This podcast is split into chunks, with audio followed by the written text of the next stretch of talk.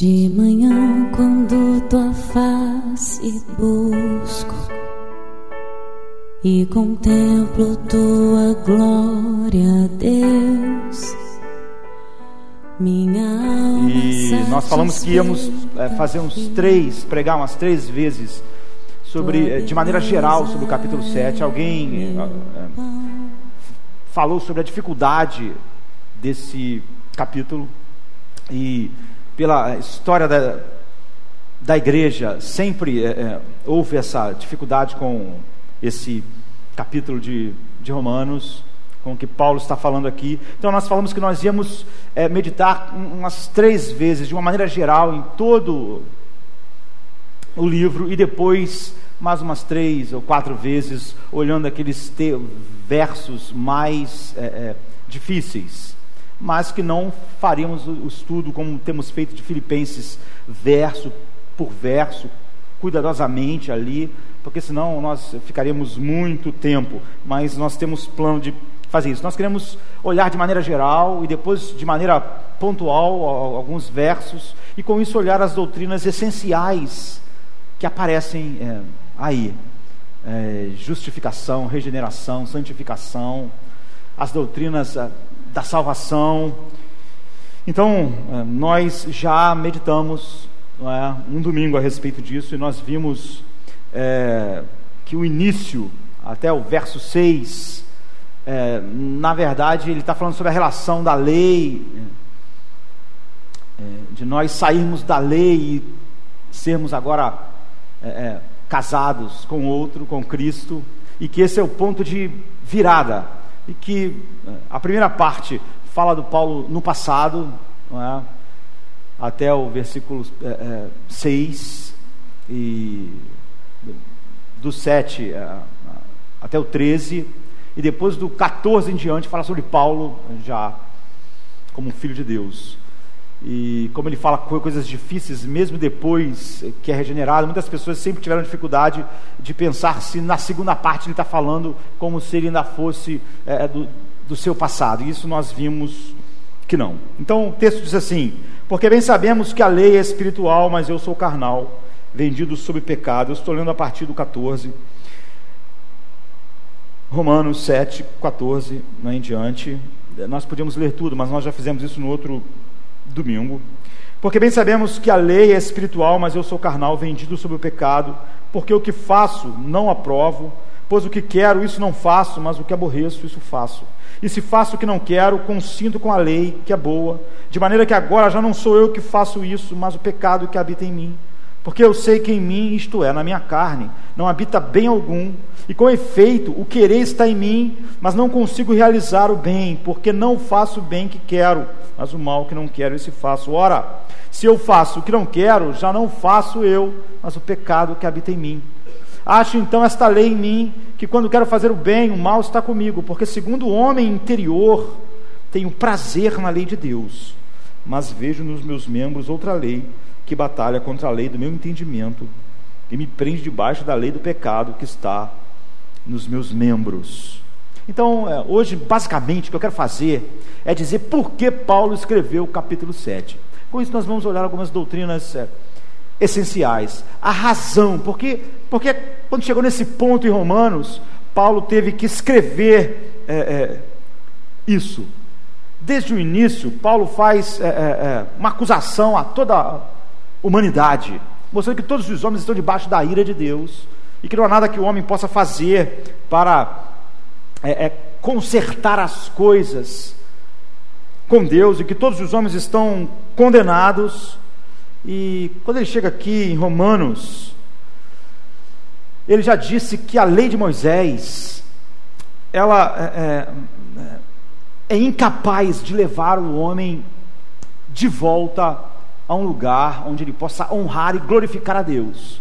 E ele diz mais: que aqueles homens que não conhecem a lei de Moisés têm a lei de Deus escrita em seus próprios corações, de tal maneira que ninguém tem desculpa e todos estão condenados para que toda boca se cale é, diante de Deus e todo mundo seja condenável diante dele, porque não há um justo sequer, não há quem faça o bem, não há quem busque a Deus, como ele diz no capítulo 3.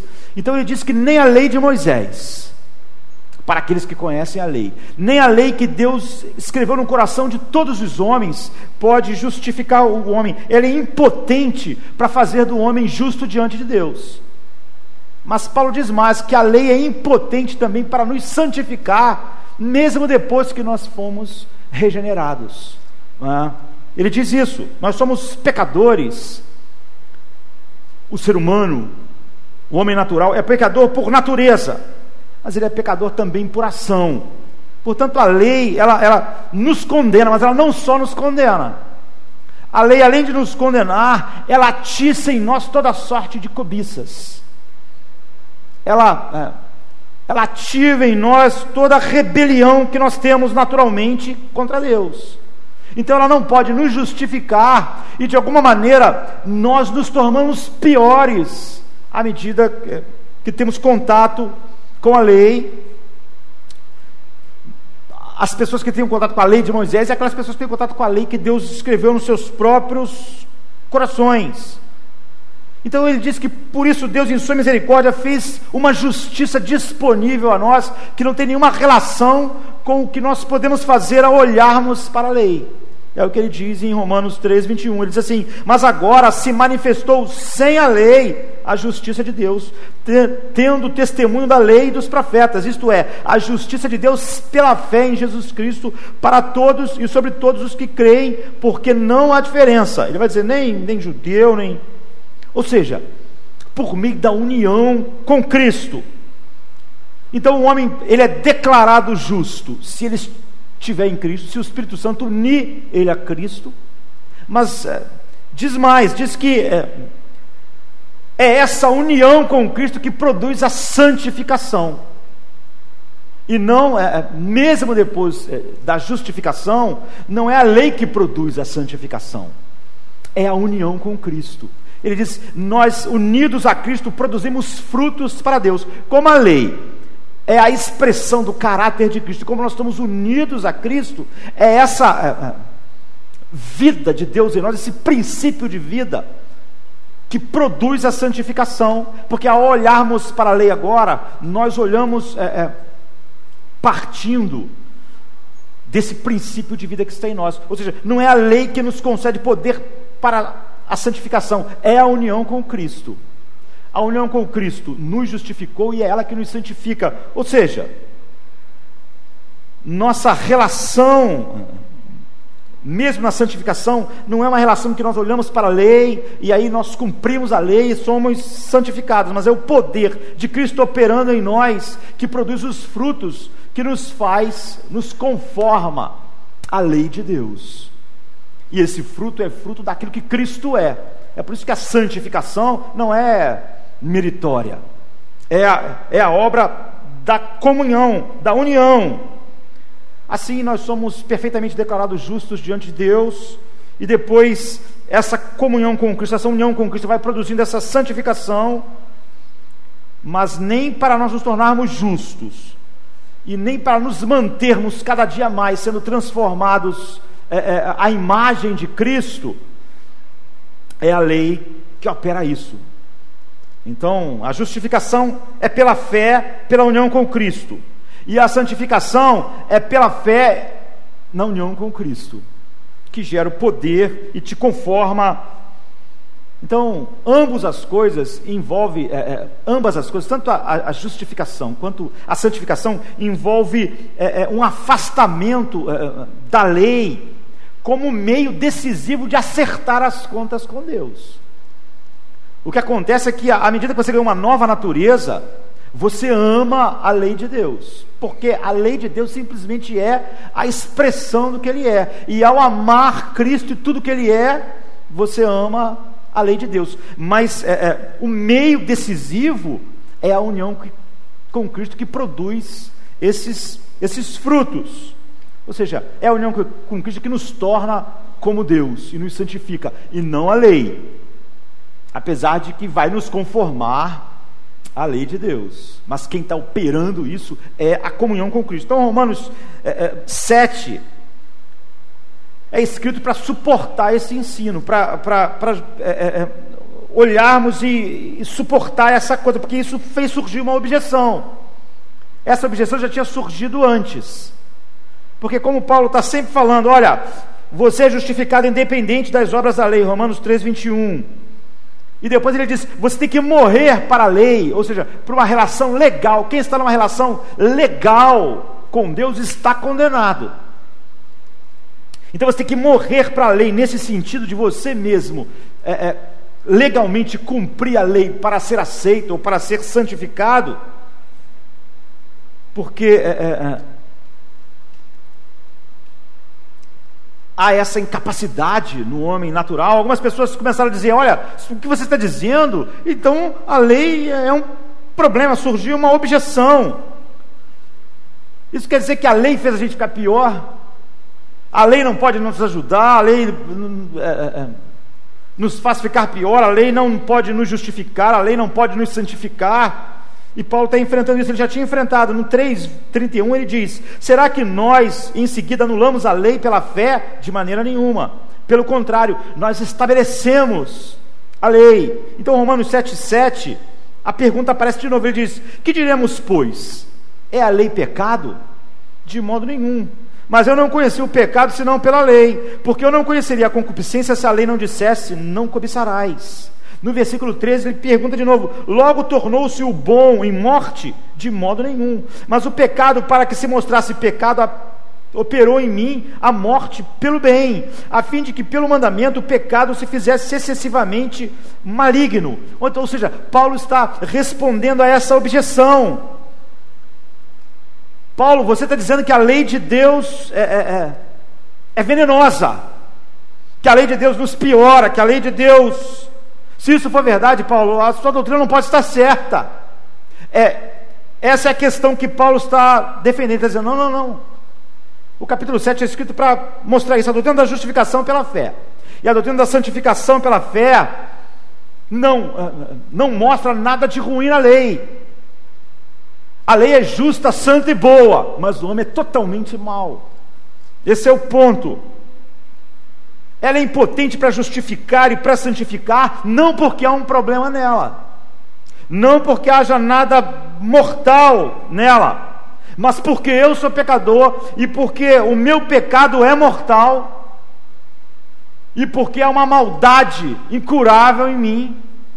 A lei que é boa e justa só faz isso ficar mais claro e evidente.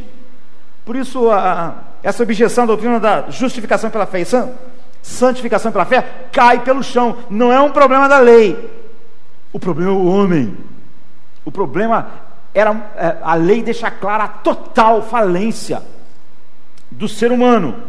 Então é essa gloriosa verdade do Evangelho é, é, que Paulo levanta e mostra aqui. Então semana passada, não, semana passada não, duas semanas atrás, semana passada foi o Carnaval, não é? Nós vimos o é, é, versículo 7 ao 13, que é a batalha que nós é, não podemos vencer, que é o homem natural. A lei vai lá e condena o homem. E depois nós vimos do 14 ao 25 a batalha que nós não podemos perder.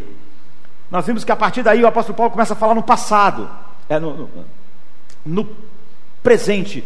Antes ele vinha falando no passado, da batalha que o homem não podia ganhar.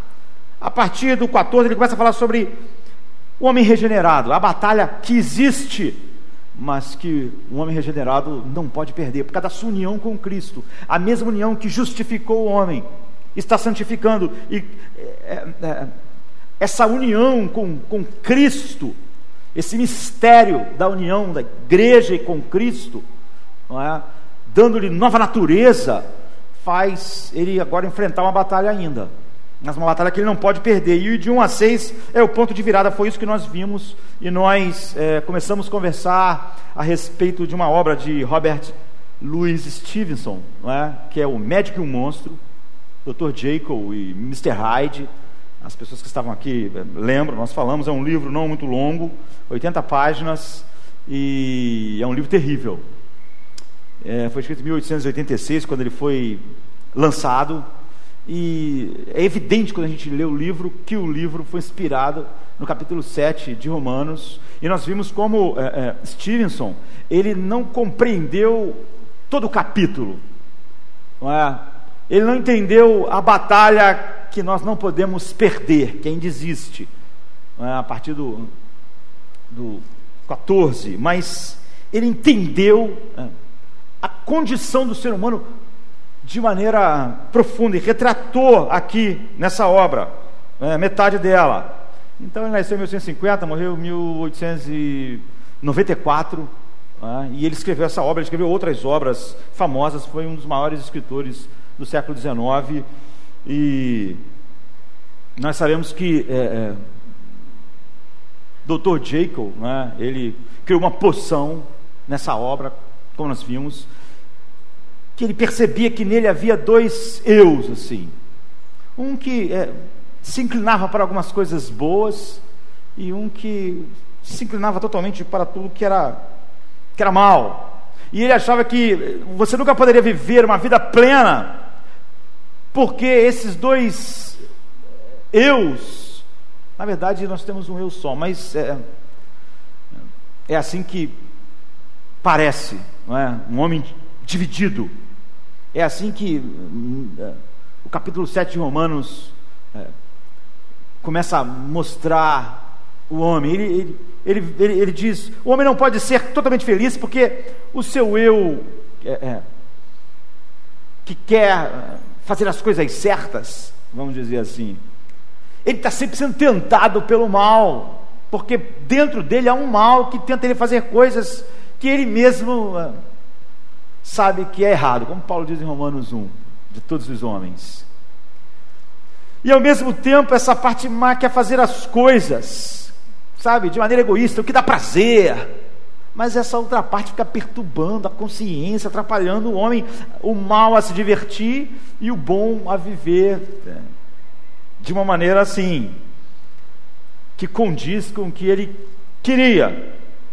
E ele faz então a poção, ele chama isso de química metafísica, que divide os dois eus nele, por isso que é o médico e o monstro. Então, o Dr. Jake é um homem respeitável, um cara assim importante na sociedade, e agora ele consegue dividir isso. O Mr. Hyde, que é, o, é, é, é a sua parte má, da parte, entre aspas, boas. E nós vemos que na primeira vez que ele toma a poção, ele diz assim: Eu me conheci pela primeira vez. Ao primeiro sopro desta nova vida, quando ele se tornou totalmente Mr. Hyde, né? Mr. Hyde, é, é, é, é, ele diz de uma maldade completa, ele define a maldade completa como totalmente egocêntrico, ou seja, pensando totalmente em si mesmo, em seus prazeres.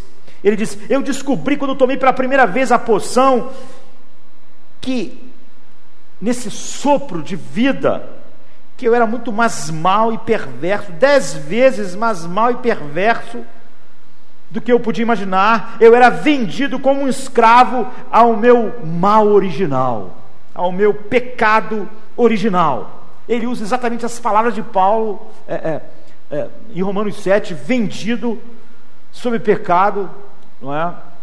E nós vimos que ele era de uma família cristã reformada. E é claro que ele tira isso do capítulo do, do, versículo 14 do 7. Sabemos que a lei é espiritual, eu contudo não sou, pois fui vendido como escravo ao pecado. Essas são exatamente as palavras que, que ele usa. Então, é, ele se inspirou totalmente nesse capítulo, e essa passagem é a inspiração principal.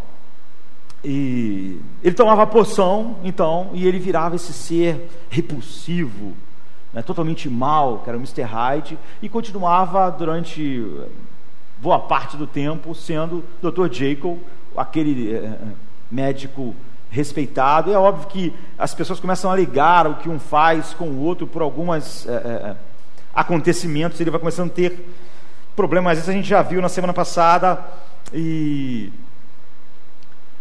ele acha que realmente pode resolver isso, assim, sabe? É, o lado bom dele superar o problema da culpa, e o lado mal não sentir culpa nenhuma em fazer tudo o que achar melhor.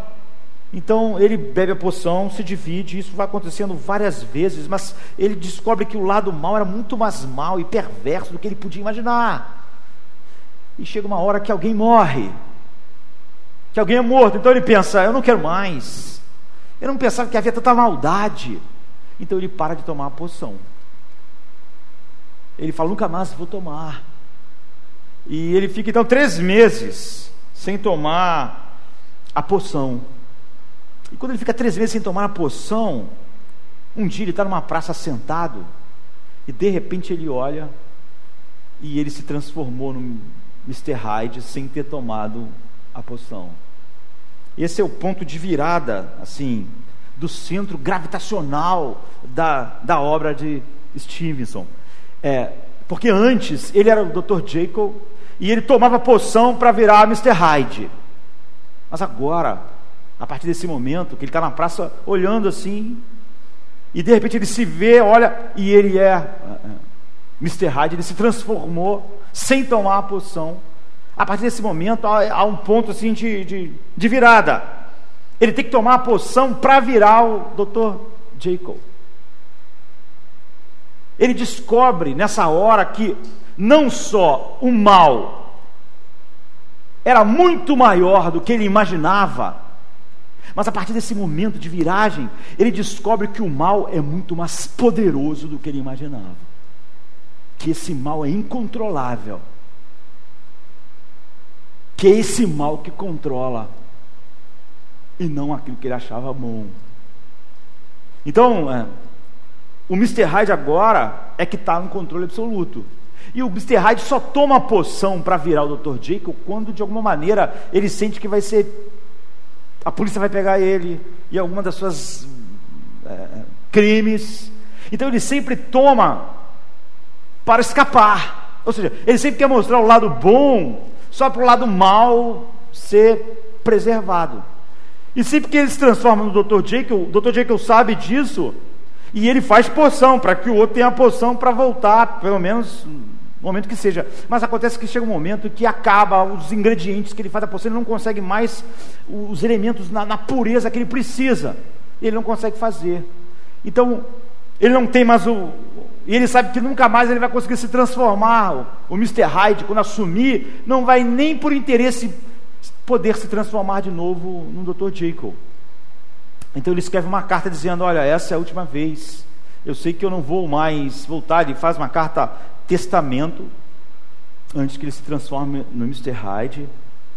E o Mr. Hyde, eh, não podendo mais se transformar no Dr. Jacob, foge da polícia e acaba. Eh, eu não vou contar o que acaba acontecendo, vocês, vocês leem. É? Mas é um fim trágico, é um trágico assim. Não, não é um fim. O mal sobrepujou. Ele encontra o seu mal, o mal é muito mais poderoso, muito mais pleno, o mal toma conta de tudo. É claro que a, a questão é, como nós vimos há, há duas semanas atrás, é essa visão escura está certa. Nós vemos que Stevenson está errado exatamente porque ele não vê é, aquela batalha que o homem não pode perder, o homem regenerado. Ele só consegue ver essa primeira parte, ele vê isso como tudo. Mas eu quero dizer que ele tem uma visão muito mais clara onde ele está errado. Não é?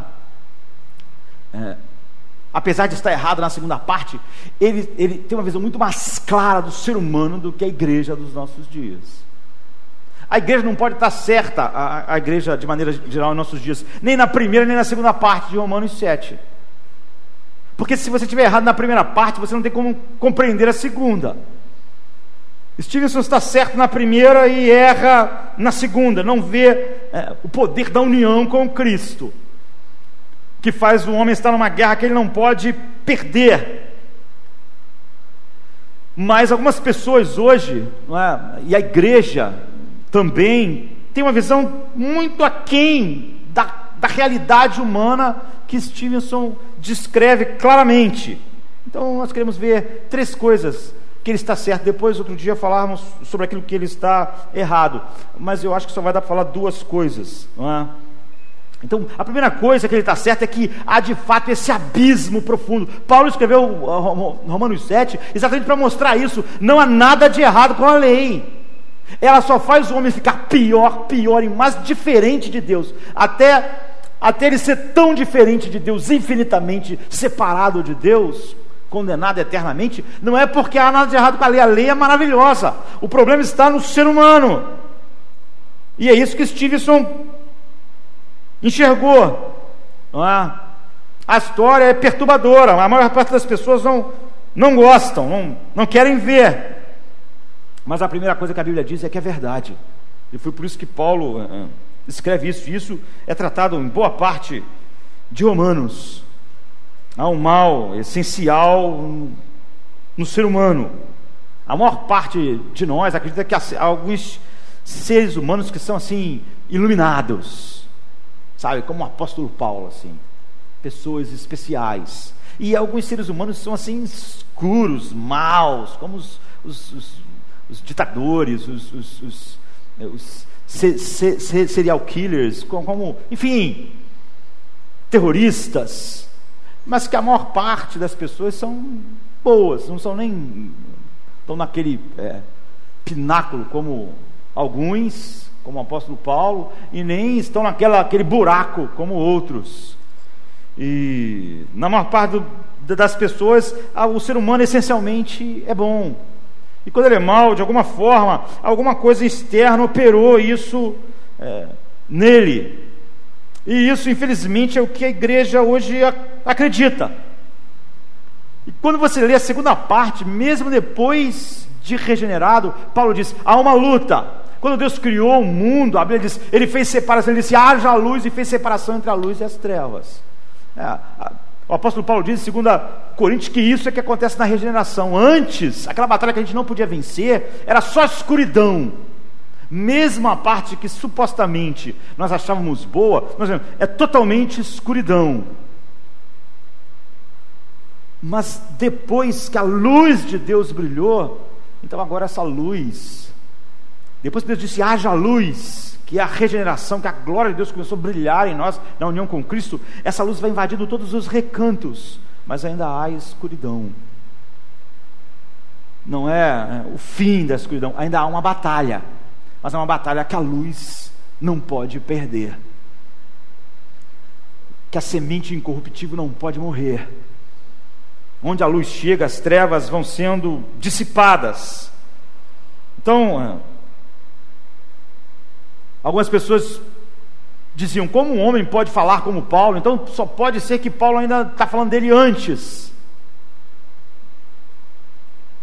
E Paulo está mostrando: não, não, não, eu mesmo, mesmo que meu homem interior tenha prazer na lei de Deus, ainda vejo escuridão, batalhando essa escuridão não tem como vencer, mas ela é real. Por quê? Porque nós pecamos externamente? Por causa de algo que está acontecendo internamente, queridos. O pecado nunca é uma coisa só externa, não é? Por que, que nós, quando sermos, formos glorificados, não vamos pecar mais? Porque não haverá mais nenhuma batalha. Então, apesar de ser uma batalha totalmente diferente, a batalha do homem regenerado, há uma batalha. Uma séria batalha. Mas a igreja não compreende a primeira parte, é? E ela, na verdade, na maior parte das vezes, nega a primeira parte. Negando a primeira parte, você não tem como entender a segunda parte. Então, é, quando Paulo diz: Não há um justo, nenhum sequer, todos se desviaram, as suas línguas tratam enganosamente, seus pés são ligeiros para derramar sangue, Romanos 3, não há temor de Deus diante do seu coração, ele está expressando isso. É, é, Stevenson, no, na sua obra, está expressando isso. Paulo está dizendo, eu, eu era o Dr. Jacob, assim, sabe? Era o, o cara mais justo que as pessoas podiam ver. Mas, na verdade, dentro de mim se escondia um monstro. Em cada Dr. Jacob há um Edward Hyde que é, na verdade, dominador, poderoso. Essa é a primeira coisa. A segunda coisa que Stephen está certo é que a Bíblia diz que esse mal está escondido. Hide, ele usou essa palavra porque em inglês é? ela é parecida. Ele tem a mesma raiz de duas palavras, hediondo e escondido. O que Steve está dizendo é o seguinte: esse monstro, o Mr. Hyde, ele é hediondo e mal, mas ele se esconde. Só a poção revelou ele. E quando ele se revela, ele é muito mais mal e ele é totalmente dominante. Então ele é hediondo e se esconde. Ele está certo. É exatamente por isso que é, é, o homem está sob o domínio e ao mesmo tempo o homem é, tem ilusões de bondade dentro de si. Então, você vê que nesses dois primeiros pontos, é, é, ele está corretíssimo. E a igreja da nossa geração não está. É que nós temos dificuldade com a segunda parte de Romanos 7. Nós temos dificuldade com Romanos 7 inteiro.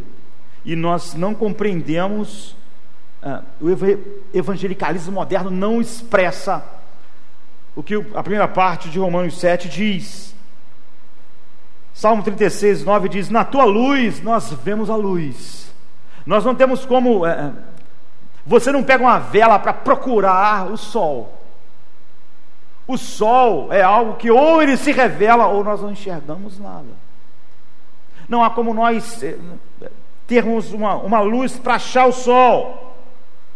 O sol precisa se revelar. Essa é a condição do coração humano. O Espírito Santo vem, então ele, ele revela Cristo a nós. Ele, ele, é, ele diz um haja luz. Sem isso, o homem permanece na escuridão e na sua maldade. Essa maldade esconde dele mesmo quão profunda a maldade é.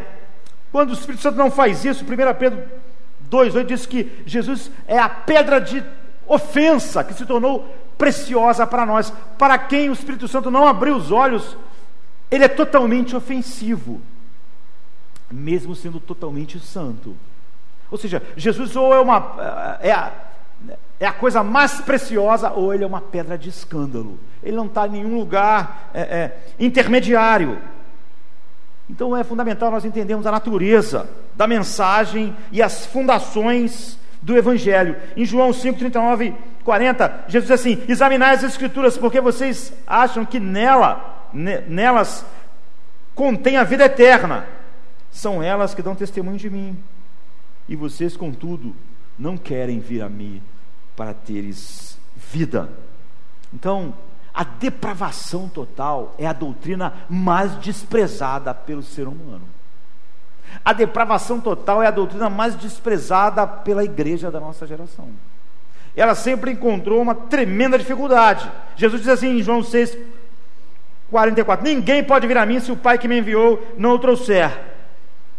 Essa é a doutrina mais desprezada da Bíblia uma, um número incontável de pessoas que se dizem cristãs, eles não aceitam isso. Eles têm uma visão muito mais rosa, cor-de-rosa, do ser humano do que Stevenson mostra em seu livro. Ele compreendeu essa verdade muito mais profundamente do que a maioria das pessoas que se dizem cristãs em nosso tempo. No entanto, essa doutrina é distintivamente uma doutrina cristã só o cristianismo tem essa doutrina e nada mais. Ela, ela é única. Ela diz que o ser humano não tem nenhuma contribuição para fazer em sua redenção. Todas as outras religiões dizem que o ser humano tem algo para fazer que pode justificá-lo diante de Deus e fazer ele merecer algo diante de Deus. A única que diz o oposto é o cristianismo. E é óbvio que, olhando para dentro de nós, para o nosso mundo, essa é a única doutrina que nós podemos ver na prática. Acontecendo cada dia quando nós abrimos o jornal e quando olhamos para dentro de nós mesmos ou para nossos filhinhos. Então, essa doutrina é distintivamente cristã. Ela separa o cristianismo de todas as religiões, de todas as filosofias. A ideia de que o ser humano é lá no fundo inerentemente bom, junta todas as religiões no mesmo pacote, junta até o ateísmo no mesmo pacote. Essa doutrina, então, ela coloca o cristianismo só. Todas as outras colocam é, o ser humano baseado numa noção de que ele tem uma justiça que ele pode adquirir através de obras. Em sua essência, é que as pessoas são suficientemente boas para merecer serem, no mínimo, salvas por Deus. Ou, no mínimo, contribuir de alguma forma é, com é, a sua própria salvação ou que no mínimo todo ser humano tem lá no fundo uma bondade que, se usada, pode fazer ele, eh, ele merecer o céu. Portanto, de uma forma ou de outra, todos os falsos sistemas religiosos ensinam que a, a redenção, todas as religiões, todas ensinam que a redenção depende da capacidade humana, de uma capacidade que o homem tem de trabalhar essas, essas coisas boas que existem na alma humana usar sua força de vontade, usar o seu livre-arbítrio, então há uma autoexpiação no ser humano, através da sua suposta bondade que o faz poder agir assim, merecer isso. Então, todas as religiões estão obrigatoriamente comprometidas em negar a depravação total do homem, porque à medida que o ser humano é totalmente depravado, todas as outras religiões não têm mais nada para dizer nem o humanismo, nem o ateísmo. Eles têm que negar firmemente todas as religiões que o ser humano é totalmente depravado. Essa é uma doutrina distintamente cristã. Mas infelizmente a igreja cristã da nossa geração afirma a mesma coisa que o mundo: que o ser humano não é totalmente mau e depravado. Que há ainda algo bom no ser humano, que ele pode contribuir com algo para a sua essa é uma das características que o Stevenson queria mostrar que o, o Mr. Hyde, ele se esconde, ele não é só hediondo, ele se esconde, foi a poção que revelou ele. Então, praticamente todo pecador é convencido de que ele lá no fundo é fundamentalmente bom, ou pelo menos ele não é tão ruim que mereça a condenação. Ou ele não é tão ruim como outras pessoas que ele conhece. Casualmente, todo homem diz: Eu não sou perfeito, mas quando ele diz isso, ele já está querendo dizer: eu não sou perfeito, mas há muitas coisas boas em mim. Eu admito que há alguns defeitos. Eu admito que me falta perfeição. Eles não podem ver um, todo o mal no seu mal, porque o mal deles, do ser humano, do homem natural, ele justifica de alguma forma. E ele não pode ver mal nenhum no seu bem. No seu bem ele não vê mal nenhum. Ele não tem capacidade de ver qualquer mal no Dr. Jekyll. Que na verdade ele não é, é nenhuma característica dominante do ser humano. Ele não pode ver. Que dirá é, é se ele tem dificuldade de ver o próprio Mr. Hyde, o seu mal. Ele, ele consegue de alguma maneira justificar. Imagina ver o mal em seu bem. Então, especialmente o ser humano não, não reconhece nenhum mal na sua religião. Ele acha que isso é bom, tá vendo? Essa, essa parte religiosa minha é uma parte boa, uma parte é, é, que, que quer algo espiritual. Ele não pode admitir que ele é incuravelmente mal, incuravelmente hostil a Deus e totalmente incapaz de fazer o bem verdadeiro. Ele é incapaz disso. As pessoas vão para quase todo. É, é, argumentação ilógica para obscurecer o papel da sua própria depravação. E a igreja dos nossos dias ela faz isso, ela tem dificuldades enormes, porque ela não consegue entender é, o passo inicial, que dirá entender que depois é, tudo aquilo que, que, que procede quando o Espírito Santo age num homem assim, então muitas pessoas é, reivindicam, não é? Invocar o nome de Deus Pai, de Cristo e amá-lo, quando na verdade detestam Deus.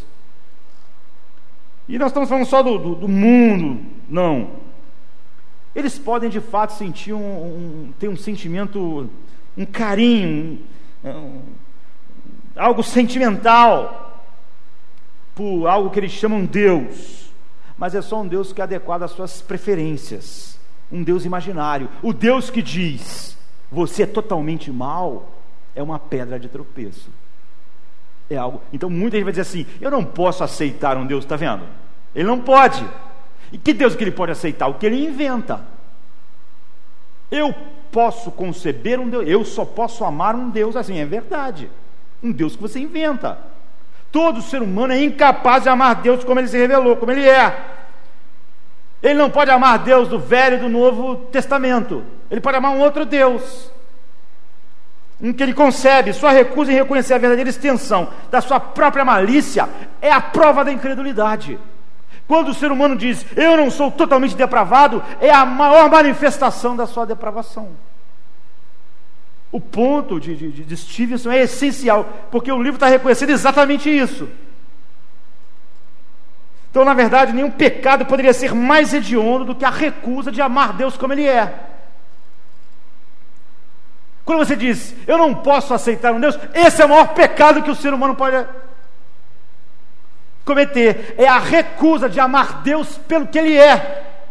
Quando você diz isso, e quando alguém diz isso, ele quebra, ele está indo de contra os dois primeiros mandamentos. Não é?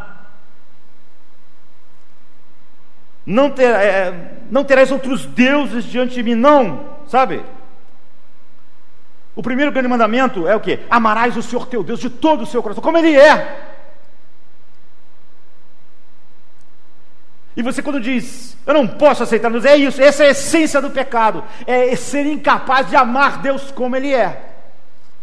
E aí em seguida você quebra o segundo mandamento, que é: não farás para ti imagem você não pode criar um Deus na sua mente e adorar Ele, dizendo que Ele é Deus. Portanto, alguém que diz, eu não posso aceitar aquilo e aquilo, ele está fazendo isso, ele está criando um outro Deus e está adorando esse Deus. Portanto, o culto dele, mesmo que seja evangélico, é uma manifestação terrível de pecado.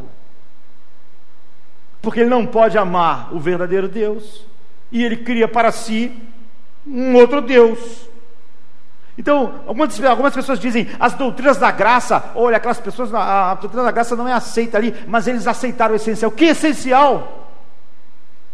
Essas doutrinas são essenciais. Se essas doutrinas não são compreendidas, o Evangelho não foi compreendido. Muitas pessoas, mesmo que se dizem é, é, é, reformadas, dizem: olha, não, não, e, realmente aquela pessoa não entende isso, não entende aquilo, aquilo, aquilo, mas no essencial, que essencial? Paulo está falando sobre o essencial. Romanos é sobre o essencial. E toda a verdade sobre a condição do homem que Deus vai fazer começa aqui. A tendência de inventar falsos deuses e insistir que esse falso Deus que você criou, porque o outro te era muito ofensivo, que a idolatria é o traço universal da humanidade caída. Paulo diz logo no início de Romanos: é por isso, porque vocês, o homem tendo uma revelação de mim, insistiu em criar outro, por causa dessa, desse mal essencial.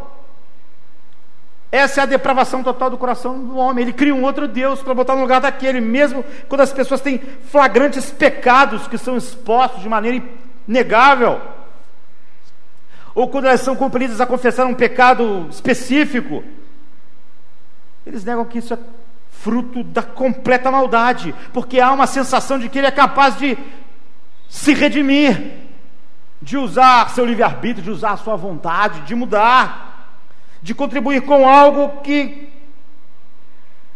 faça parte da sua salvação. Ele nunca imagina que o que ele é no seu melhor, merece a condenação final de Deus. Por outro lado, as pessoas mais piedosas, invariavelmente, estão mais conscientes da sua depravação. É por isso que, mesmo na segunda parte de Romanos 7, um homem regenerado continua dizendo: Eu vejo o mal ainda em mim. Porque quanto mais próximo de Deus, mais consciente do mal o homem tem, um homem está. Então, os homens é, chegaram mais próximos de Deus, eles, eles não viram menos disso, eles viram mais disso. John Bunyan, um dos maiores puritanos, escreveu uh, O Peregrino, um monte de livros, nasceu em 1628, morreu em 1688. Ele diz assim: a melhor oração, na sua autobiografia, a melhor oração que eu já orei, tinha pecado suficiente nela para condenar o mundo inteiro. Ou seja, você vê, ele é capaz de ver o mal no seu bem. Na minha oração, há nela pecado suficiente para condenar não só a mim, mas o mundo inteiro. A minha oração tem que estar coberta com o sangue de Cristo. Tudo, tudo em mim. Ou seja, enquanto algumas pessoas têm dificuldade de ver o mal em seu mal, essas pessoas, o homem assim, ele consegue ver é, o mal em seu bem, porque ele vê a profundidade do mal. Isaías diz: todos os nossos atos de justiça são como trapos de imundície. Isaías 64, 6. Ele usa uma palavra é, é, é, de profanação tão vil e completamente contaminada, que ele está falando sobre algo, sobre é, é, é, algo que não pode ser lavado, tem que ser destruído. Então, essa é a avaliação bíblica, não do nosso mal, mas do nosso bem. Não do Mr. Hyde, mas do Dr. Jacob. Ele é totalmente mal. A Bíblia diz que nossos atos de justiça são incuráveis em sua maldade, que não há como lavá-los. Essa não é a avaliação dos nossos atos maus, do, do, do Mr. Hyde. É a avaliação de tudo aquilo que você achava bom. Então, nós ficamos é, profundamente é, preocupados com a nossa geração, porque a maior parte daqueles que se dizem porta-vozes do, do Evangelho, ou dos evangélicos, odeiam a doutrina da depravação total. Essa é a doutrina distintivamente cristã e que separa o cristianismo de todas as religiões e do humanismo e do ateísmo. Então não há mais diferença. E às vezes você vai ouvir pregadores simplesmente ecoando as noções mundanas de que de autoestima, de pensamento positivo, de que há coisas boas em você e que você deve é, focar nessas coisas, de que todo o teu problema é que você tem uma baixa autoestima. Você tinha que ter uma visão mais elevada de você. E que isso, é, à medida que você achar que você é bom, você vai ser capaz de fazer coisas melhores. Você vê, esse é o sentido oposto, mas isso está muito mais em consonância com o Evangelho hoje. A visão de que o homem lá, no fundo, é, é fundamentalmente bom, revela ódio ao Deus das Escrituras. Diz que a gente não pode amar o Deus como ele se revelou, o que ele revelou a, a respeito de nós. E isso engana os pecadores em sua pecaminosidade. Esconde o verdadeiro Deus, faz o pecador e o pecado mais benigno e faz de Deus um psicólogo freudiano que só quer bater um papo com você para liberar o melhor de você. Que muitas coisas que fizeram com você é, prenderam. Então, na verdade, a depravação é muitas vezes minimizada no contexto em que ela devia ser proclamada com a maior clareza. Então, um dos erros fundamentais que está por trás de todos os erros é a ideia de que o homem é, há algo bom nele, e isso é o que faz todas as religiões serem falsas. Né? É, o, é o ponto inicial, e de que ele pode contribuir com a sua salvação. Esse está no topo da lista. E essa é a noção mais popular da igreja da nossa geração. E a igreja da nossa geração colocou lá no topo as mesmas coisas: autoestima, pensamento positivo, que você simplesmente tem que bombear o teu eu para cima. Nisso, o livro de, de Stevenson está infinitamente à frente do que a igreja tem pregado em nossos dias. Então, nos principais é, segmentos do evangelicalismo, é, nós pegamos essas coisas. É, você tem que ter muito cuidado quando houve uma pregação. Se o que está na caixa é a Bíblia, porque na maioria das vezes, o que está na caixa é psicologia secular, E a Bíblia é só o papel que embrulha a caixa. É só o papel de embrulho. Você rasga aquilo, abre a caixa lá dentro, estão todas as noções que fazem todas as outras religiões e que fazem o pensamento secular. Mas dentro da caixa não está a Bíblia. A Bíblia é só um embrulho para aquilo ficar com cara evangélica. Então esse não é um problema menor. Esse não é. Alguém quando diz assim, olha, mas no essencial, que essencial? Esse é o ponto essencial. Se isso cai, tudo vai cair junto. Se você minimizar a doutrina da depravação total dos homens, você se torna inimigo da cruz. A cruz se torna uma monstruosidade. O inferno se torna uma monstruosidade. A ira de Deus sobre Cristo se torna uma monstruosidade. Tudo, tudo. Então, para você compreender todos os outros componentes doutrinários da salvação, você tem que compreender esse. A dificuldade em compreender todas as doutrinas da salvação é porque esse primeiro ponto não é compreendido. E é inútil realmente você querer é, entender o resto se esse não foi entendido. Esse derruba todo o resto. Aí alguém vai dizer para você que no essencial nós, nós concordamos. No que essencial que nós concordamos? Essas são as doutrinas da salvação.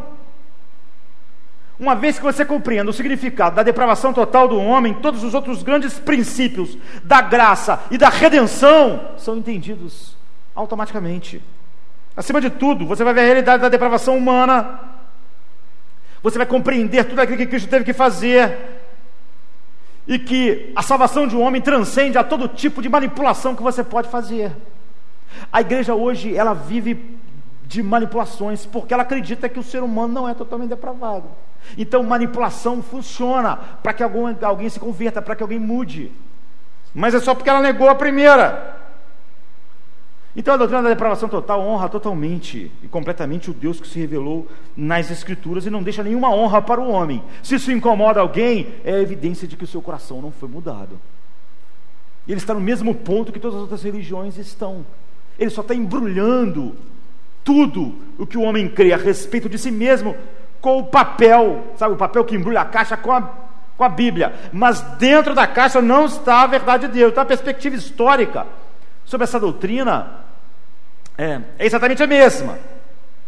Quem entrou no mundo evangélico há pouco tempo pode pensar que quando você fala das doutrinas da graça, começando com a doutrina da depravação, você está se deparando com algo novo, porque a noção de livre-arbítrio humano é tão popular no mundo e na igreja que as pessoas hoje, quando ouvem sobre a doutrina da depravação total, elas pensam que isso é que é novo, que isso é que é algo estranho que está é, adentrando. Eles assumem que a ideia do livre-arbítrio do homem, sua capacidade de se apropriar da sua salvação, ou seja, que ele tem algo bom, que pode realmente fazer a melhor escolha, a escolha boa, e isso salvar a sua vida e ele contribuir de alguma forma. É tão comumente apresentado como evangelho que parece que é, a depravação total é que é algo novo, quando na verdade ela é aquilo que a Bíblia ensina em toda, em toda ela, e ela sempre fez parte da ortodoxia cristã desde o início. Não foi inventada pelos reformadores, Lutero, Calvino. Além de ser tudo que a Bíblia diz, nunca houve um grande problema a respeito disso, até que apareceu é, Pelágio e atacou no quinto século essa doutrina. E a, a doutrina da depravação depois foi muitas vezes eclipsada pelo, pelos escolásticos eh, medievais, até que a igreja teve o impulso da reforma. Então, Pelágio dizer que o, o ser humano era totalmente capaz de escolher Deus ou pecado e que ele tinha era totalmente livre que se ele quisesse obedecer a Deus, era só uma questão de vontade. É o oposto do que Paulo está dizendo, que a lei só faz o homem se tornar pior. Que ele olha para a lei e ela desperta nele todo tipo de cobiças. Pelágio não, não concordava com isso, ele denunciou uma oração de Agostinho nas confissões, que ele disse que Deus pode exigir o que quiser, contanto que Deus capacite o homem para obedecer. Porque se Deus não capacitar, é inviável. Então, ó, Pelágio viu a oração de, de Agostinho como, é, como algo que ia de encontro a essa, essa liberdade humana. E o seu discípulo mais vocal, Celestius, trabalhou essa posição insustentável de afirmar que a natureza humana não foi desativada é, nela nada a partir do pecado, que ela não herdou o pecado de Adão, que ela é exatamente igual a Adão antes de pecar. Que o homem peca porque quer, se ele quisesse, ele parava de pecar. Celeste então vocalizou isso e eles insistiram que cada pessoa tem a perfeita liberdade de vontade, como Adão tinha.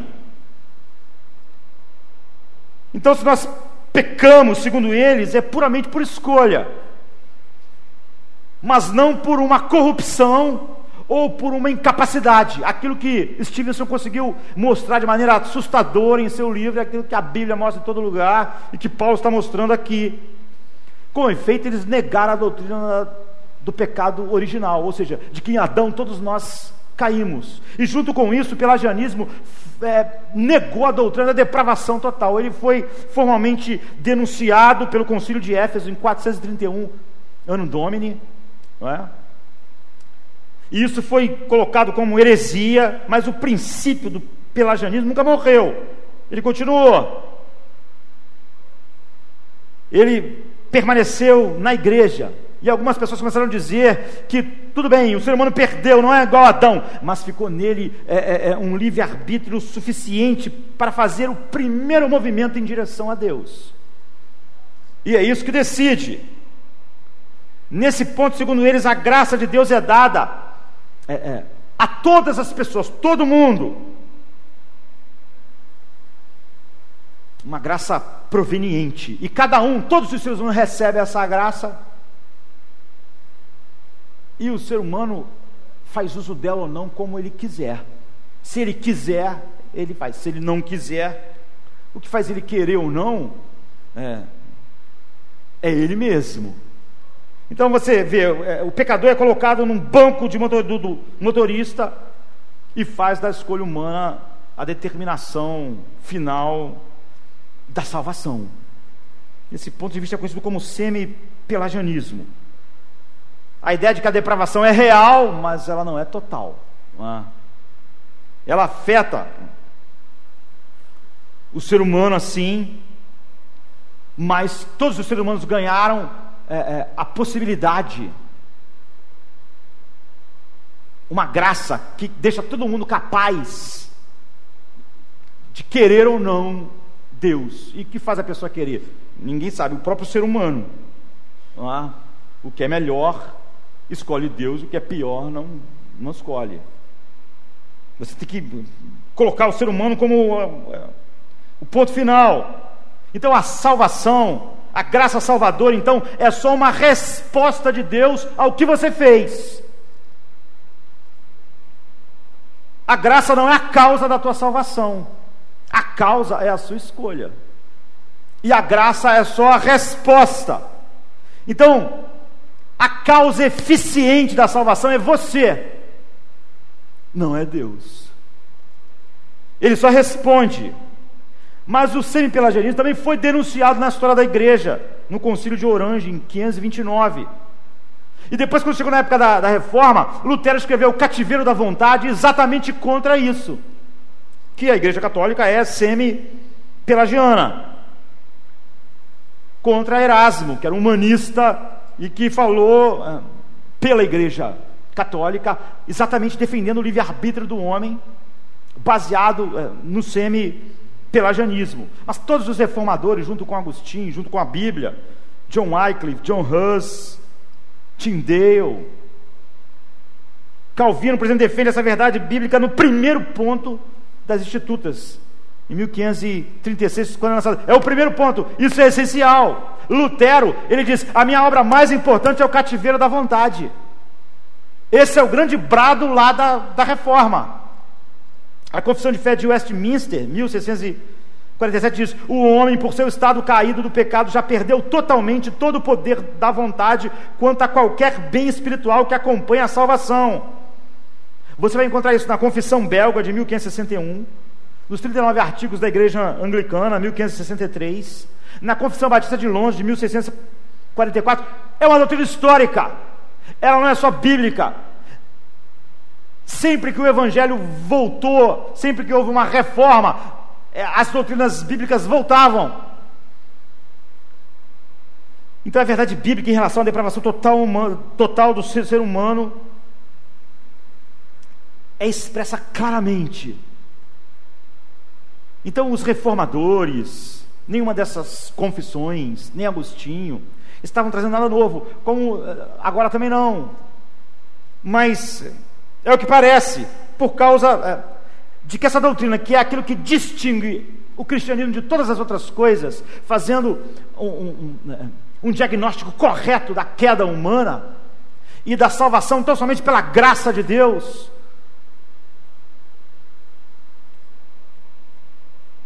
Se perde. Então, porque a terminologia bíblica sempre é gritante, ela usa ah, as expressões mais é, abrangentes possíveis: morte, trevas, cegueira, dureza, escravidão, alienação. A Bíblia fala sobre a depravação humana como uma condição que afeta a depravação total, por isso ela afeta o corpo, a mente, as emoções, os desejos, as motivações, a vontade, o comportamento, ele é total por isso, porque não há nenhuma parte do ser humano que ficou fora, nem o seu corpo, nem sua mente, nem suas emoções, nem seus desejos, nem suas motivações, nem sua vontade, nem seu comportamento. Sem a ação soberana de Deus, ninguém pode superar. Foi isso que o Dr. Jacob descobriu. É isso que o médico o monstro fala. Essa é a primeira parte do que Paulo está. E Paulo escreveu Romanos 7 para falar a respeito disso. Porque alguém disse: olha, então tem uma coisa errada com a lei, já que todo mundo é condenado por ela. Quando ela aparece, a gente fica pior. Paulo está dizendo: não, não, vocês não entenderam. O ser humano é totalmente mal, de forma que a lei é justa, santa e boa, e quando ele vê essa lei, ele só se torna pior. Quando ela diz para o ser humano: não cobiçarás, aí ele cobiça. O problema não é a lei, o problema é o homem. Essa é a razão por que ele está escrevendo isso. A igreja perdeu essa razão. Se Stevenson não entendeu todo o capítulo, a igreja hoje perdeu o ponto essencial. E muitas pessoas dizem: olha, mas no essencial nós somos. Que essencial? Sem isso, o cristianismo é como todas as outras religiões. Ele é igual ao humanismo. Então, grande parte da estratégia evangélica atual é identificar o que as pessoas desejam e depois dizer que Deus vai dar aquilo que elas já desejam. Porque eles fazem isso por causa do sempre pelagianismo. Porque eles acreditam que se o homem quiser, ele pode escolher Jesus. Então, se o homem quiser, ele pode escolher Jesus. Qualquer coisa que eu use como isca vale dinheiro, sexo, qualquer coisa que faça ele tomar uma decisão. Você vê se essa doutrina, que é o ponto inicial, fosse o ponto inicial, todas essas heresias não aconteciam. Mesmo pessoas que se dizem reformadas acreditam em métodos que vão fazer as pessoas voltarem para Deus. Acreditam que se de alguma maneira elas parecerem relevantes para o mundo, o mundo vai se voltar para Deus, porque de fato o homem acredita que não só o ser humano tem algo bom essencial nele, mas como isso pode ser, é, se o homem quiser, usado para é, atrair essa parte boa dele, fazer uma decisão para Deus, mesmo que eu tenha que corromper a palavra de Deus. Então, o que está na caixa não é o Evangelho, o que está na caixa é o humanismo, é psicologia humanista, é as ideias de todas as religiões. A ideia da, da bondade humana, da caridade expiadora. Deus é tratado como sendo é, é, é sentado no céu, é, é, torcendo as mãos, torcendo para que as pessoas. Será que elas não percebem que eu posso dar o que elas querem? É só elas tomarem uma decisão. E eu estou aqui querendo dar elas sexo melhor, casamento melhor, dinheiro melhor, saúde melhor. Mas será que essas pessoas não toma uma decisão para vir para o meu lado. Esse é o Deus, esse não é o Deus verdadeiro. Isso é hediondo.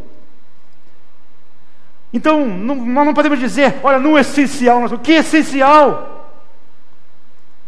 que nós concordamos. Poucos parecem considerar que aquilo que o pecador não convertido mais deseja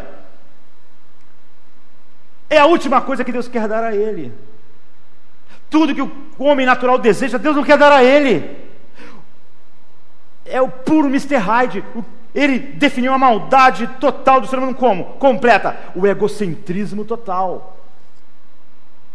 E o que o Evangelho realmente diz sobre a humanidade é a última coisa que o pecador quer ouvir. Então, é por isso que eu não quero dizer, porque como eu acredito que ele tem que tomar uma decisão, se eu falar a última coisa que ele quer ouvir, ele não vai tomar a decisão que eu quero. Você vê, não, não acreditar nessa doutrina essencial estraga tudo. Se eu acreditar que ele realmente nunca vai querer o que Deus quer, eu tenho que depender dele ouvir a verdade do Espírito Santo fazer uma obra nele. Então, é, os textos na Bíblia são chocantes. Nosso tempo se foi, né? Paulo diz assim em Efésios 2, 1 e 3: Ele vos vivificou, estando vós mortos em vossas ofensas e pecados, em que noutro tempo andaste segundo o curso deste mundo, segundo o príncipe das potestades do ar, do espírito que agora opera nos filhos da desobediência, entre os quais todos nós também antes andávamos nos desejos da nossa carne, fazendo a vontade da carne e dos pensamentos, e éramos por natureza filhos da ira, como todos os outros, por natureza, ele quer dizer por nascimento. Nós nascemos filhos da ira, nascemos debaixo da ira de Deus, herdamos uma natureza corrupta que odeia Deus. É óbvio que nós não odiamos o Deus que nós podemos inventar. Nós podemos dizer, esse Deus, pastor, eu não gosto, mas o Deus que é todo amor, o Deus que é assim, o Deus que me vê algo bom em mim, eu posso aceitar. Você acabou de inventá-lo. É isso que é o pecado essencial, Deus diz. Criaram outro Deus, criaram uma imagem, e se adoram esse Deus, adoram Ele. Isso é o pecado, isso não é religiosidade, isso não mostra a bondade humana, isso mostra a maldade humana no seu ápice. Dizer, eu sou incapaz de adorar e amar o Deus da Bíblia, o Deus como ele se revelou, mas eu sou capaz de adorar e amar um Deus que eu inventei, é isso que eu estou fazendo aqui nesse domingo. Isso é maldade, isso é pecado, isso é hediondo, isso não é culto. Isso é quebrar o primeiro mandamento, isso é quebrar o segundo mandamento, é quebrar o grande mandamento: amarás o Senhor teu Deus, como Ele é.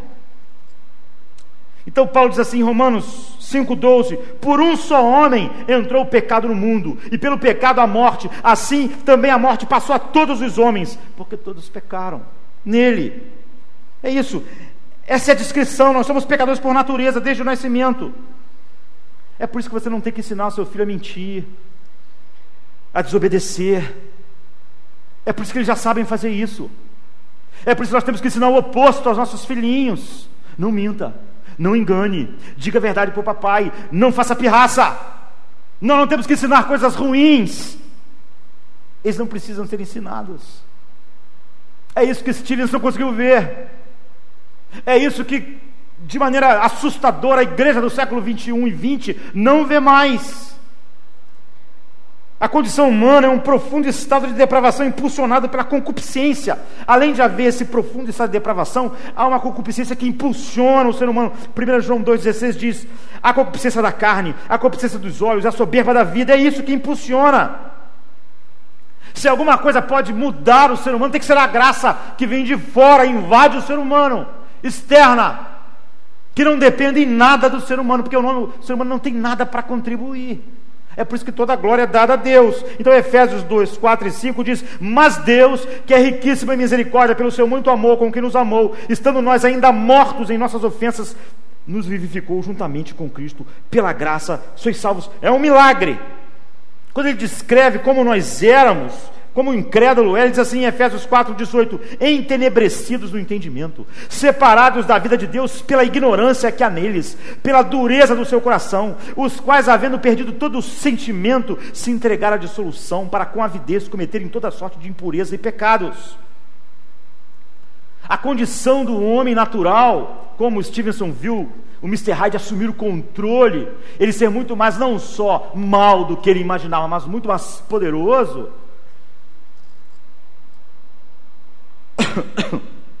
é a condição normal do ser humano.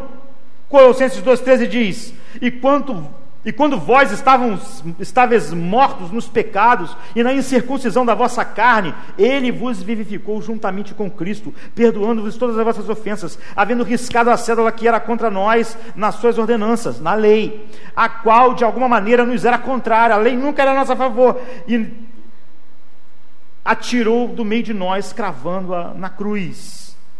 Não houve faísca residual em nós é análogo à ressurreição de Lázaro. Não é que todos os defuntos naquele cemitério tinham o poder de ouvir a voz de Jesus e sair. Não é isso. Não é? Todos estavam mortos. Não havia nada para cooperar nem em Lázaro nem nos outros defuntos. Não é que todos os defuntos do cemitério ouviram a voz de Jesus e só Lázaro pensou, eu vou querer ir.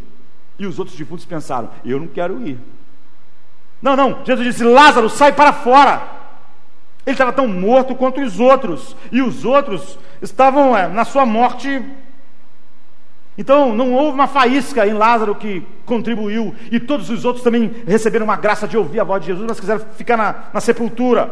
Sem o Cristo vivo, Lázaro estava tão indefeso como todos os cadáveres do cemitério naquele dia. Nós somos uma raça de Lázaros. Essa é a verdade fundamental. Se alguém disser no, eu não posso concordar com a depravação total, mas no essencial nós cremos, que essencial? Acabou o evangelho. Nós só temos agora né, a Bíblia embrulhando uma caixa, mas dentro dela está a mesma coisa que está nas outras religiões, a mesma coisa que está no humanismo, a mesma coisa que está na psicologia moderna, a mesma coisa. E é por isso que hoje em dia é pregada a mesma coisa mesmo. Autoestima, as mesmas eh, verdades, entre aspas, do mundo. Então, também é uma verdade que permeia a Escritura, é? que alguns textos que as pessoas não, não, não, não conectam a isso. João 1, 12, 13, Jesus está explicando é? em João, uma conversa com. É um fariseu, um fariseu que achava que o ser humano podia ser santo diante de Deus. É a essência do fariseu. Paulo era um, fa um fariseu. Nicodemos também é. Os quais não nasceram do sangue, nem da vontade da carne, nem da vontade do homem, mas de Deus. Ou seja, ninguém nasce nesse mundo filho de Deus.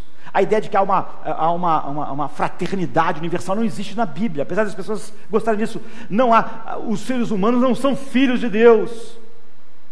Todo mundo nasce sem ser filho de Deus. Isso é precisamente o que Jesus tentou explicar a Nicodemos.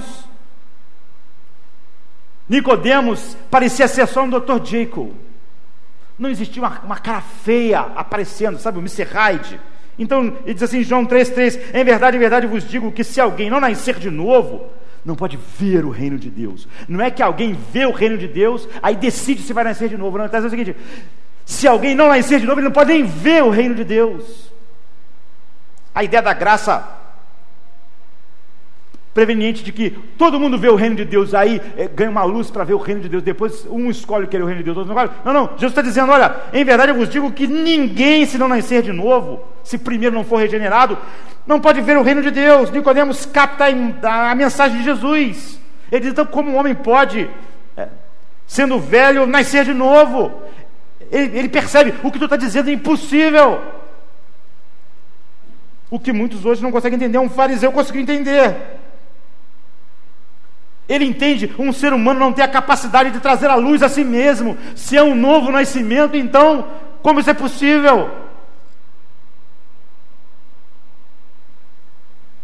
Essa compreensão foi difícil para Nicodemos, como é difícil para a igreja hoje. Ele estava conversando diretamente com Cristo. Na verdade, Nicodemos era um fariseu. E a doutrina da depravação total era totalmente ofensiva para um fariseu. Porque um fariseu era como Paulo que diz em Filipenses: segundo a justiça que há na lei, eu era irrepreensível. Antes de eu entender, eu achava realmente isso. Os homens olhavam para mim e achavam, eles só viam o Dr. Jacob, bom em mim. Até que um dia eu, eu olhei e vi a realidade do não cobiçarás e vi, olha, a clareza. Então Jesus diz assim: em verdade vos digo que se alguém não nascer da água e do Espírito, Jesus está fazendo uma referência a Ezequiel 36, 25 a 27, que fala sobre a limpeza espiritual e a regeneração, ele não pode entrar no reino de Deus. Ele é nascido da carne, é carne, o que é nascido do espírito é espírito. Então Jesus diz assim: não se surpreenda de eu ter que te dizer que você tem que nascer de novo. Porque era surpreendente para Nicodemos. Porque essa doutrina era terrível. Ele diz assim no versículo 9: Como pode ser isso? Então, quando ele diz como pode ser isso, Jesus dá a resposta mais, a resposta é, é totalmente enigmática. Porque hoje a gente dizer para Nicodemos assim, você quer, você faz o seguinte, levanta a mão e faz uma oração comigo. Você crê? Então, okay, então faz uma oração. Pronto, você já. Por que, que Jesus não fez isso? Quando Nicodemos pergunta, como é isso? Como é isso? Jesus diz assim: O vento sopra onde quer e ouves a sua voz, mas não sabes de onde vem nem para onde vai. Assim é todo aquele que é nascido do Espírito. Que tipo de resposta é essa? O que Jesus estava fazendo? Hoje Jesus seria completamente repreendido por nós. Jesus está dizendo para ele o seguinte: o nascimento espiritual não depende de você, depende do Espírito Santo. O Espírito sopra onde quer. Você vê os efeitos, mas você não produz o vento. A salvação é uma obra divina, Nicodemos. Carne só produz carne, os mortos não podem ter vida, o Espírito Santo é quem dá vida. E você só pode ver o resultado do vento assim que você vê. Você não pode produzir um novo nascimento, mas você pode ver os efeitos quando o Espírito Santo produz. Você vê se a igreja hoje acreditasse nisso, nunca nós acharíamos que precisava de um culto de jovem para jovem se converter, de algo que atrai o jovem, algo que atrai o velho, algo que atrai quem quer dinheiro, algo que atrai quem quer um casamento bom. Nós só acreditamos nisso porque nós não acreditamos que o vento sopra onde quer. Porque nós não acreditamos na depravação total do homem. Nós temos problema para entender a primeira parte de Romanos 7. E a razão pela qual Romanos 7 foi escrita para mostrar não há problemas na lei de Deus. O homem é totalmente mal, de tal maneira que aquilo que é santo faz ele ficar mais mal e não bom. Ele depende de outra coisa. Então, em João 5,21, Jesus diz: Pois assim como o Pai ressuscita os mortos e os vivifica, assim também o Filho vivifica a quem Ele quiser. Você vê, não é? Você quer, você então você faça, repita uma oração. Ele está dizendo: o Pai, o Filho, o Espírito sopra onde quer, o Pai vivifica quem ele quer, e o Filho dá a vida a quem ele quiser. Essa é a doutrina bíblica. Essa é a causa eficiente. A causa eficiente na salvação é o Pai, o Filho e o Espírito Santo. Talvez, em nenhum outro lugar, Jesus é, é mais claro quando ele diz assim em João 6,44: Ninguém pode vir a mim se o Pai que me enviou não o trouxer. Agora, boa notícia é, é, é que se o Filho vos libertar, você verdadeiramente vai ser livre. Ele não pode falhar. Você vê, essa é a batalha que você não pode perder. Quando Deus faz algo, você não pode perder. Não é possível perder, porque Ele é onipotente. Só Ele pode reverter é, a queda. Ele está falando com é, um fariseu como Paulo, está falando com Nicodemos, sabe? Essa é uma batalha que você não pode vencer, ninguém pode vencer. É a batalha do versículo 7 ao 13. Em nenhum desses textos, Jesus tem o propósito ou passa perto de defender a capacidade do pecador. Se o pecador tem uma espécie, entre aspas, de livre-arbítrio, no sentido, é isso que eh, você vai ver é, Lutero explicar com tanto cuidado, e, e, os reformadores no sentido de que ele não é obrigado a escolher o mal, ele escolhe porque não há uma compulsão externa que o obrigue. Ou seja, ele escolhe o mal porque ele não é capaz de desejar o bem. E essa é a profundidade da depravação. Não é só que ele é incapaz de fazer o que é bom, ele é incapaz de desejar o que é bom. Quando a lei diz algo, ele deseja o oposto. Ele não pode desejar o que é bom.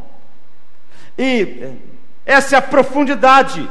Então Lutero esclareceu no cativeiro da vontade que o pecador sempre vai escolher de acordo com seus desejos mais fortes. É isso que Stevens estava mostrando. O Hyde é, na verdade, o ser dominador que se esconde. Em outras palavras, suas escolhas é o que Lutero tentou é, ensinar é, no seu livro. É o que Jesus está ensinando a Nicodemos. É o que Paulo está ensinando. As suas escolhas não determinam o estado do seu coração. O estado do seu coração determinam as suas escolhas. E como é o coração do homem? É mau. Jesus diz assim do coração do homem, Mateus 7, 21 e 23, porque do interior do coração dos homens saem os maus pensamentos, os adultérios, as fornicações, os homicídios, os furtos, a avareza, o amor ao dinheiro, as maldades, o engano, a dissolução, a inveja, a blasfêmia, o orgulho, a soberba, a loucura, todos esses males procedem de dentro do homem.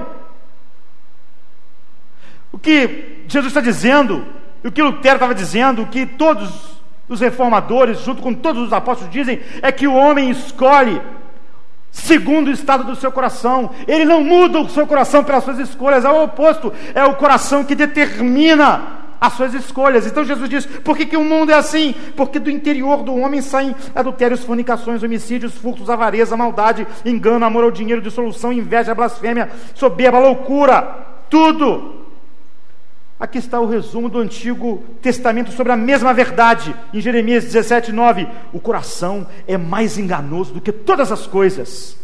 É o que dizendo, o coração, o homem sempre escolhe segundo o seu coração. Ou seja, não é a escolha tua que define como é o seu coração, é o seu coração que define as suas escolhas. É por isso que Jesus diz: olha, se o homem não nascer de novo, enganoso é o coração acima de todas as coisas. Jeremias diz: pode o etíope mudar a sua pele, o leopardo mudar suas manchas, assim também não pode o homem. Ou seja, isso é só uma metáfora, por quê? Porque a cor do leopardo e do etíope não é um mal moral, mas o pecado é. Mas é tudo imutável além da ação divina. Então, junto com o coração, como é a mente do homem, por isso que a depravação é total. A Bíblia diz assim, Romanos 8, 7 e 8: Porquanto a inclinação da carne é inimizade contra Deus, pois não está sujeita à lei de Deus, nem na verdade pode ser. Portanto, os que estão na carne, ou seja, não regenerados, não podem agradar a Deus. Como o ser humano poderia ser a causa eficiente da sua própria salvação? Então, o pecador é incapaz de ver beleza no que Deus mostra no Evangelho. Primeira Coríntios 2,14 diz: o homem natural não aceita as coisas do Espírito de Deus, porque eles são loucura, ele não pode entender, porque isso se discerne espiritualmente. A verdade, ele, o apóstolo Paulo diz em 1 Coríntios 12, 13, que ninguém pode dizer Jesus é o Senhor, se não for pelo Espírito Santo de Deus. Não pode. Você pode criar um Deus, um Jesus que se encaixe. Seja, isso é o pecado hediondo da idolatria. Infelizmente, 2 Coríntios 4,4 diz assim: O Deus desse século cegou o entendimento dos incrédulos para que não vejam a luz do Evangelho da glória de Cristo, que é a imagem de Deus. O que pode resolver isso? Paulo diz assim, 2 Coríntios 4, 5: Porque nós não pregamos a nós mesmos, mas a Cristo Jesus, o Senhor, e nós mesmos somos vossos servos por amor de Jesus. Eu queria dizer o seguinte: nós pregamos o Evangelho, ele é uma pedra de escândalo, é uma loucura. Mas por que a gente faz isso? Ele diz em 2 Coríntios 4, 6: Porque Deus que disse que das trevas resplandecesse a luz, é quem resplandeceu em nossos corações para a iluminação do conhecimento da glória de Deus na face de Cristo. É esse milagre, o mesmo poder que Deus usou para criar um mundo, para criar um universo. O coração e a mente são totalmente é, capturadas naquilo que é chamado de depravação total. Então, Paulo escreveu o capítulo 7 para mostrar: não há nenhum problema com a lei. Mas será que vocês não percebem o problema final do ser humano? Que a lei de Deus só o torna pior. A questão de fundo é essa: não há um justo sequer, não há ninguém que entenda, não há ninguém que busque a Deus. A soma é que o homem é mau, egoísta, ele é sem vontade e ele é incapaz, porque ele está morto. É óbvio que você vê os seres humanos serem diferentes, você vê alguns fazerem algo, algumas coisas que você acha mais terrível que a outra, mas essa é a diferença entre um morto e outro morto. Deixa eu explicar. Se ah, você pudesse olhar hoje, entrar numa sala, né, enfim, onde tivesse várias pessoas mortas, você pode achar a diferença entre elas. Uma pode ter acabado de morrer, está ali, parece até está dormindo, como diz alguns. Um morreu ontem, um morreu há uma semana, um morreu outro mês. Está fedendo tanto o que morreu há duas semanas que você não pode entrar na sala. Eles parecem diferentes, mas estão mortos. Não há diferença entre eles. Aquele que não está fedendo ainda não está menos morto do que aquele, aquele fedor horrível. Estão mortos. A diferença é essa, sabe? Entre a, a filha de Jairo, que tinha acabado de morrer, ainda estava na cama. Jesus chegou lá e mandou, menina, levante. E a, o filho da viúva de Naim, que já estava sendo levado para o enterro. Certamente a cara dele já não estava igual da menina. Ah. Ou Lázaro, quatro dias mortos, fedendo. Mas qual é a diferença essencial entre eles, queridos? Nenhum estão mortos. Essa é uma questão de tempo. É isso, o Mr. Hyde dominou e por fim não sobrou nada.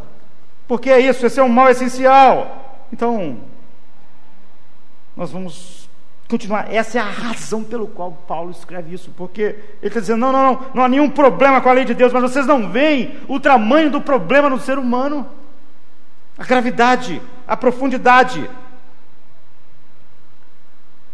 As pessoas hoje, elas estão pregando e falando do evangelho que a, a, a Ofra Winfrey pode falar no seu programa. Quem vive agora com a Ofra ah, é, é, é, é Rob Bell, que já foi um pastor de uma grande igreja nos Estados Unidos, emergente, começou a, a, a se desviar cada vez mais da verdade para ser relevante para a cultura acabou abandonando tudo que ofendia o homem, abraçando só essa coisa assim, ame o seu próximo, dê, dê uma coisa para ele, vamos, vamos, nos amar e nos abraçar, ajude aquele que está precisando de alguma coisa, essa coisa que todo mundo, todas as religiões falam, começou a negar as doutrinas essenciais, depois de um, de um certo tempo, é, Rob Bell escreveu um livro falando que todo mundo, por final, vai ser salvo, ou seja, universalista,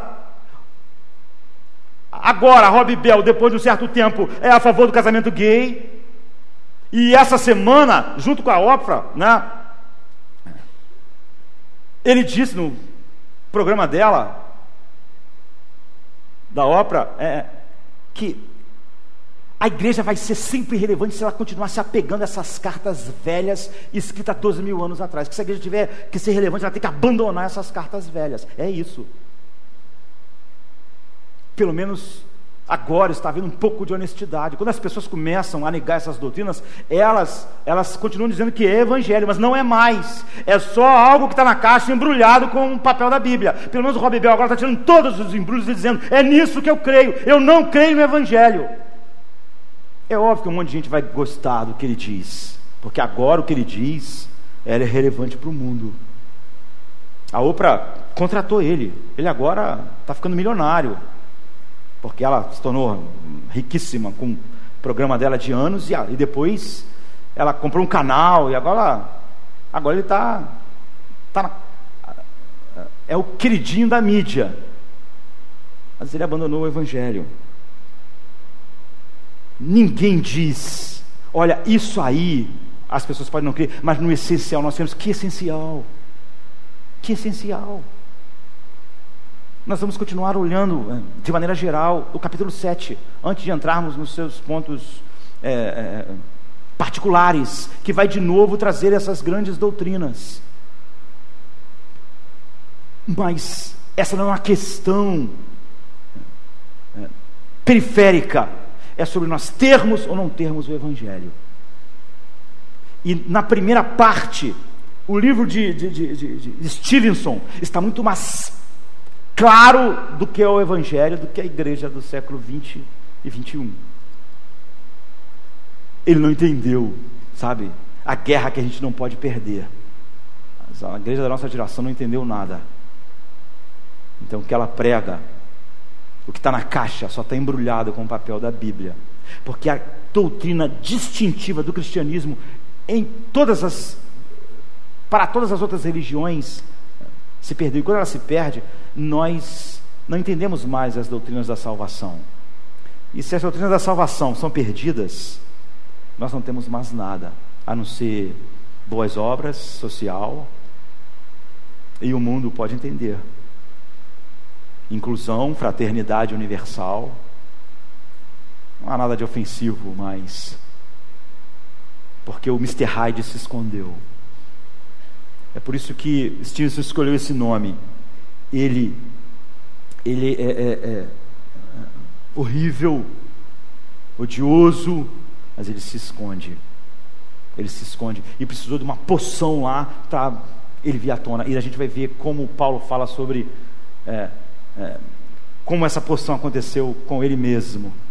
E como a guerra que não se pode perder teve início. De manhã, quando tua face busco e contemplo tua glória, Deus minha alma satisfeita fica, tua beleza é meu pão.